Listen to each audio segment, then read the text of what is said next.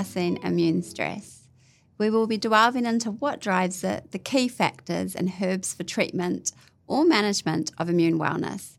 Also, how acute and chronic situations or conditions impact immune well-being and health. Welcome, Phil. Thanks, Charlene.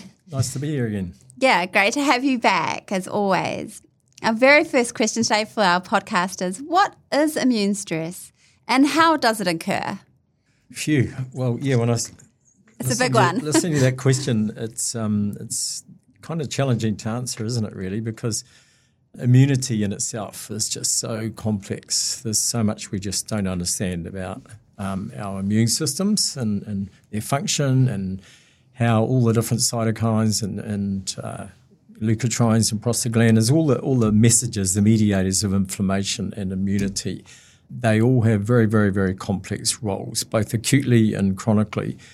But yeah, it's that activation of all those those uh, tools, I guess, and all those little fighters that's part of inflammation. And inflammation is, of course, necessary for human survival. It's necessary for organism survival because um, if you don't know to run away from um, a fire when it's burning your skin because you're, you're not responding to that stressor through your sensory nerves, um, your immune system, your, your, your, nervous system's not doing the right thing, it's not making the right decision, um, and stress can arise and you can undergo very serious harm or even die. So, um, you know, stress, uh, the activation of, of the immune system if you have an infection or any toxin or anything like a, like a fire or an injury or a threat is part of our natural defense system. So it's very well conceived and well evolved to do just that, to defend us. But unfortunately, you know, you've got your acute stress response, which is mainly mediated through adrenaline, noradrenaline, you know, the uh, a fight or flight reaction. And then you have your adrenal glands that kick in with secretion of cortisol and other hormones, and that's more the longer term stress response. But unfortunately, in the world that most of us uh, operate in today, we are constantly exposed to stressors, environmental stressors, uh, lifestyle stressors, uh, food, poor diet stressors, um, and all sorts, you know, just too much happening basically.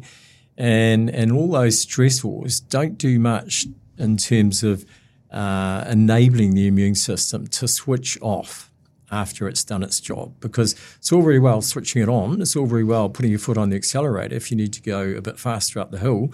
When you reach the top of the hill you need to slow down. You need your foot on the brake. But um, when there's a lot of stress happening environmental stress or nervous system stress in particular it often it somehow seems to interfere with the the uh, immune system's ability to switch off. So um, it becomes chronic, and it becomes a chronic inflammatory situation. And more and more now, we're realizing that so many, if not all, chronic human conditions, um, inflammation is is a key uh, is a is a key aspect of all of them, really.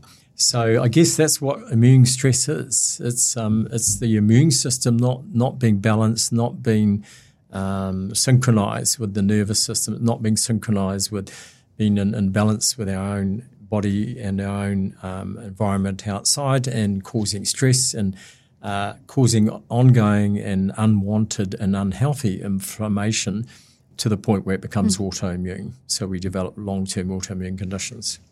Thanks, Phil. That's great information for everyone listening today. We are like an immune mitigator, aren't we? Our immune system for us, it helps manage day to day immune stress as well as being prophylactic, isn't it? It has this huge role that is part of our everyday health. Absolutely. It's great, great description for everyone listening today. I'm sure everyone's enjoyed that and learning a little bit more if they didn't already know those pathology of the immune system. What are some of the main stresses you see in clinic that contribute towards poor immunity or chronic immune stress? Sleep and stress issues, we all know as practitioners, if you've been in clinic or are in clinic, they, these are so common here. Uh, but for you, what are some of the main stresses that you see in clinic for, for your clients? Yeah, I think simply um, doing too much. A lot of lot of us are trying to do too much in 24 hours. We're not sleeping enough.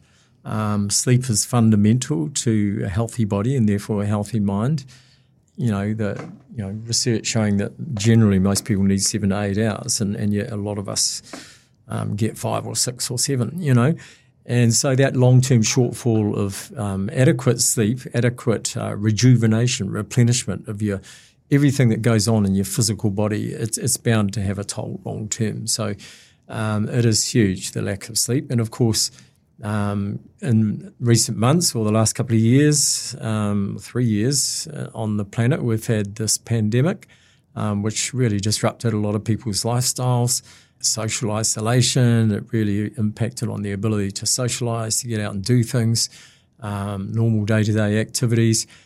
And hot on the heels of that, we've got more economic stress. I think people are worried about the cost of living. And then in Aotearoa recently, as in many other countries, including our neighbours over the ditch in Australia um, and in California um, and in the UK and Europe, we're seeing uh, climate change. And we're seeing more and more floods, we're seeing fires, we're seeing um, so-called hundred-year weather events happening every year or every five or ten years, and so people are quite stressed. There's a war in Europe; it's been going on for a year now. It's no wonder people are quite stressed, and yet. I guess you could look back and, and be really objective and say, well, people have always been stressed. It's, it's part and parcel of being a human being, as, as the big friendly giant would say. You know, we're, we're going to be stressed. We need it, as we said earlier, it's part of our defence. But I'm certainly, I think, a lot of like a lot of uh, natural health practitioners seeing stress and stress-related conditions as the most common broad condition or conditions, because it's usually plural, that people present with in my clinical practice, and uh, that's different to what it was like five years ago. Um, yes, there's always been insomnia. There's always been people complaining of anxiety and stress and poor stress tolerance, but it really has been quite major in the last um, year or two, that's for sure. And the acute stress you talk about, you're so right in saying that we need that. It's motivating, it's an instigator for us in life, but it's the chronic stress, isn't it? Like you're saying, the chronic stress is damaging over time to us without a doubt, or extreme bouts of stress, right, where intensity is very high. That that undoubtedly is not good for us. Yeah, and, and I mean a chronic physical stress, and and because stress is not always bad, you know. Um, of course not. A new great relationship is stressful. It's it's a change. Stress is basically also just a change in your in your comfort zone. Um, so, but you know, an athlete building up to be the the strongest weightlifter in the world or the fastest run in the world or whatever um, has to train pretty hard and put their body through daily um, hard physical stress. So um, you know, it's a little bit debatable how whether that's harmful or bad for that person or not. But um, yeah, chronic stress actually can make you stronger. You know, the evolution right. of, of, the fittest, survival yes. of the fittest. But it's that um, it's that whole combination of not only the physical stress and ongoing stressors that we're um, exposed to these days. It's also the environmental stress. It is absolutely huge. I think the adrenal glands just don't get time to switch off. They don't get time to relax, and that just pushes the immune system to to become dysregulated. I think, and that's why we're seeing more of these um, chronic, quite debilitating autoimmune conditions. It's our balancing point, isn't it? Like anything in life, we need a bit to be resilient. We need to experience some stress to be motivated but too much, or like you say, those environmental extreme stresses where they have such intensity behind it can become debilitating. Very much so. Yep. Damaging. Thanks, Phil. I hope everyone listening has learned a little bit more about, or at least I'm sure they've aligned with what you're saying, because I think we can all resonate with that in the current times we're living in, uh, where we're having pandemics and obviously extreme weather conditions driven by climate change and, you know, multifactorial, of course, other yep. things behind that. But undoubtedly, human impact is, is driving a lot of these. It, it certainly is. Issues. Um, is inflammation a key driver for immune stress? What herb or herbs have a dual action here for both inflammation and immune stress? Can you tell us a bit more there, Phil? I think um, as a group of phytomedicines or herbal medicines, adaptogens definitely uh, are our favourites in this area because they're all anti-inflammatory and they're all stress insulating. And, and in fact, the fact they do both actions very effectively concomitantly, um, again, uh, reinforces that that link between stress and immunity that, that we're talking about today. Um, and yes, as we know, adaptogens they protect the body against all sorts of stressors. Uh, they're very broad ranging in their action. A lot of them are used as tonics in traditional herbal medicine or plant medicine in different countries around the world.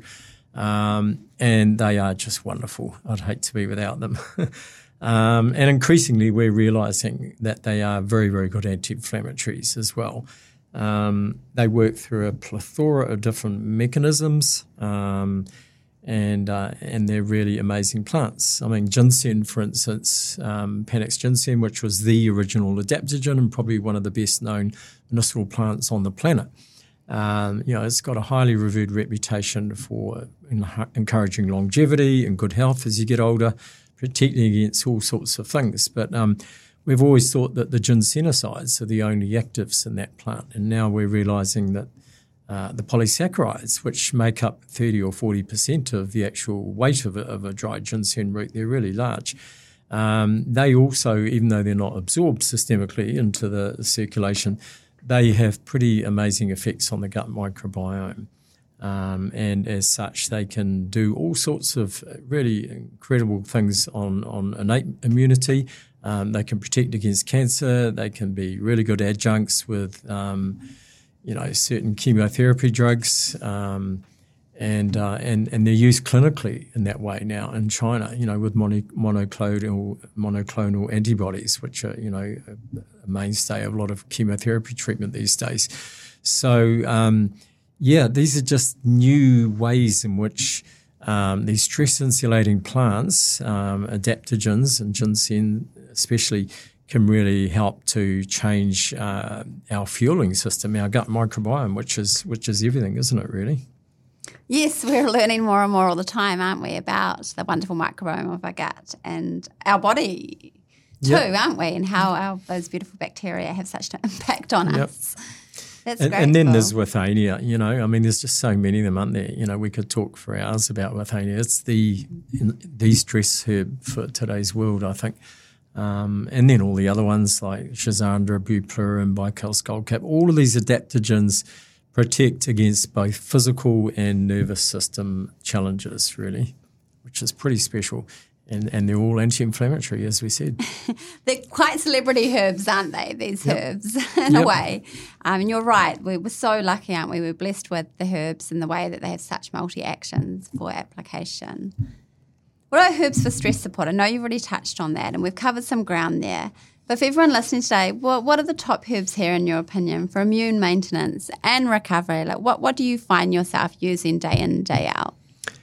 Yeah, as I just said, Withania, I guess, like everyone, ashwagandha. Um, I have patients that phone me up and, and, request it, and they're not aware that it's already in their mix or that it's been in their mix for many years. And I say it's it's there. Mm-hmm. Um, yes, we can increase the amount because it's a very safe herb, and in fact, um, you often need to go quite high with, with the dose, and it's very very uh, good long term. So, you know, just as uh, running regularly or exercising regularly, eating well regularly, you know, having a good lifestyle regularly, um, particularly eating well is really important to reduce the impact of inflammatory stress. Um, so is taking adaptogens long term. I don't I don't um, agree with the principle that you should only take adaptogens short term because you know that really dumbs down what these herbs can do. They're they're much more complex than just being stress insulating. So yeah, Withania is, is one of my favourites. Um, but, you know, if people aren't sleeping well, if you've got disturbed sleep, which is, as we said, a, a huge contributor to inflammatory stress, um, then you give them a sleeping potion. You know, you give them some kava or passion flower or hops if they're brave on the taste front, but always add a little bit of licorice to it. You know, be kind to them there's a lot we can do. Valerian is, is amazing, I think. And, and these things are also anxiolytic if you take them in the daytime in, in the right dose, albeit smaller than what you generally want them at night. So, you know, chronic stress leads to low grade anxiety. Low grade or long term anxiety can become worse anxiety, can lead to all sorts of other mental and wellness issues and even um, depression sometimes. So, you, you look at everyone individually. You know, you, you talk to them about their stress management. You refer them to a counsellor or a therapist or a massage practitioner or, you know, an osteopath to sort out that pain problem that's keeping them awake. You, you know, you take a fully holistic and integrative approach to people with chronic stress conditions, and that way you can help uh, reduce the inflammatory response, not only through hers, but through recommending lifestyle changes. It's not a band aid effect, is it? Or that's well, there's no solution like that we want to follow, like it, that has the band aid effect. We really want to have that integrated approach, ideally. Absolutely. For best results, right? Yep, to help yep. to help people as much as we can, those clients. Yeah, plants can't do it all.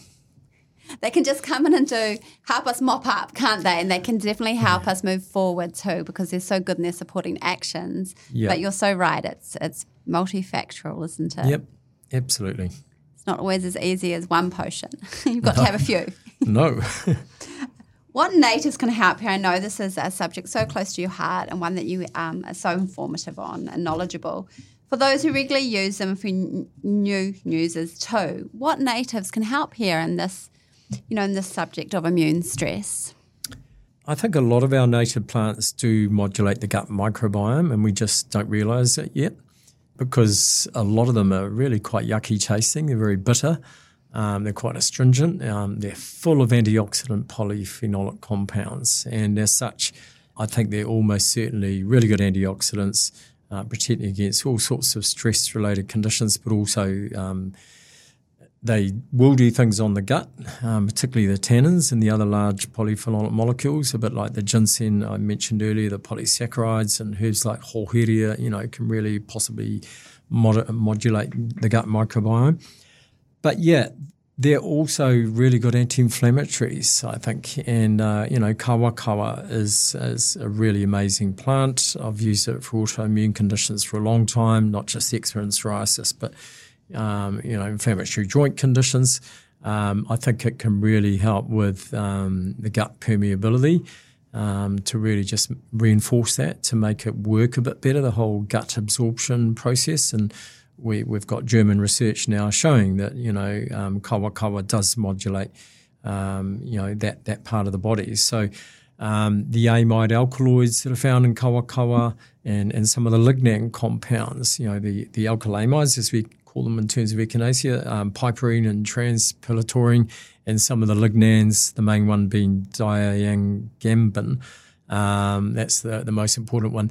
They're really good anti-inflammatories, all of those compounds. So, and again, um, kawakawa is a gut herb, isn't it? It's brilliant for um, a lot of gut conditions, uh, be it the dreaded lurgy or overindulgence or bloated. So it's certainly doing things down there as well. But putting just even small amounts of herbs like tanekaha or kohekohe or some of the more bitter herbs in a, in a uh, long-term herbal mix, in my experience, can also sometimes really help with some of these chronic inflammatory and autoimmune conditions. Are there any that you find yourself using more and more of that once that maybe when you first started you were a little bit unsure of the effect or the dosage, but over time you've, they've become a firm favourite? Could you let us in on any little tips there with ones yeah, that you've well, tried? I've learned more about kawakawa through using it than anything else. I think, even though I've um, you know researched and written extensively about its phytochemistry and its traditional uses, you can't beat using it on on real people. um, it is amazing. So I use it more and more. Um, and kohekohe, I guess, is is one of my more recent favourites that I'm uh, using just a little bit in a lot of long term um, mixes for these chronic types of stress related conditions.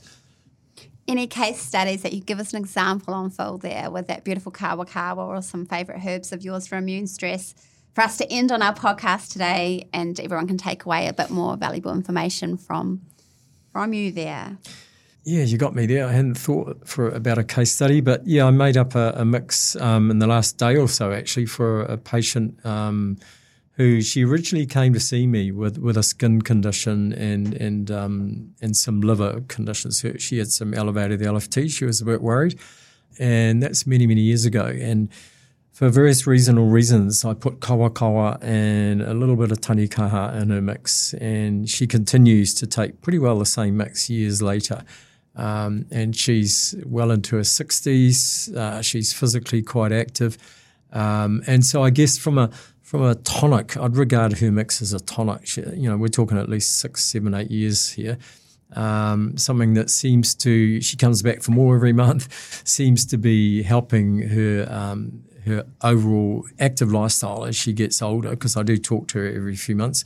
Um, I think kawakawa is, is a really good one to incorporate. I think there's a bit of Baikal skullcap in there as well, and and of course a bit of withania. So, you know, kawakawa to look after um, all the, the, gut stuff and, and contribute to anti-inflammatory actions and um, and probably have a bit of an adaptogenic action as well as anti-inflammatory is it's a real good all-rounder for today's modern um, typical patient.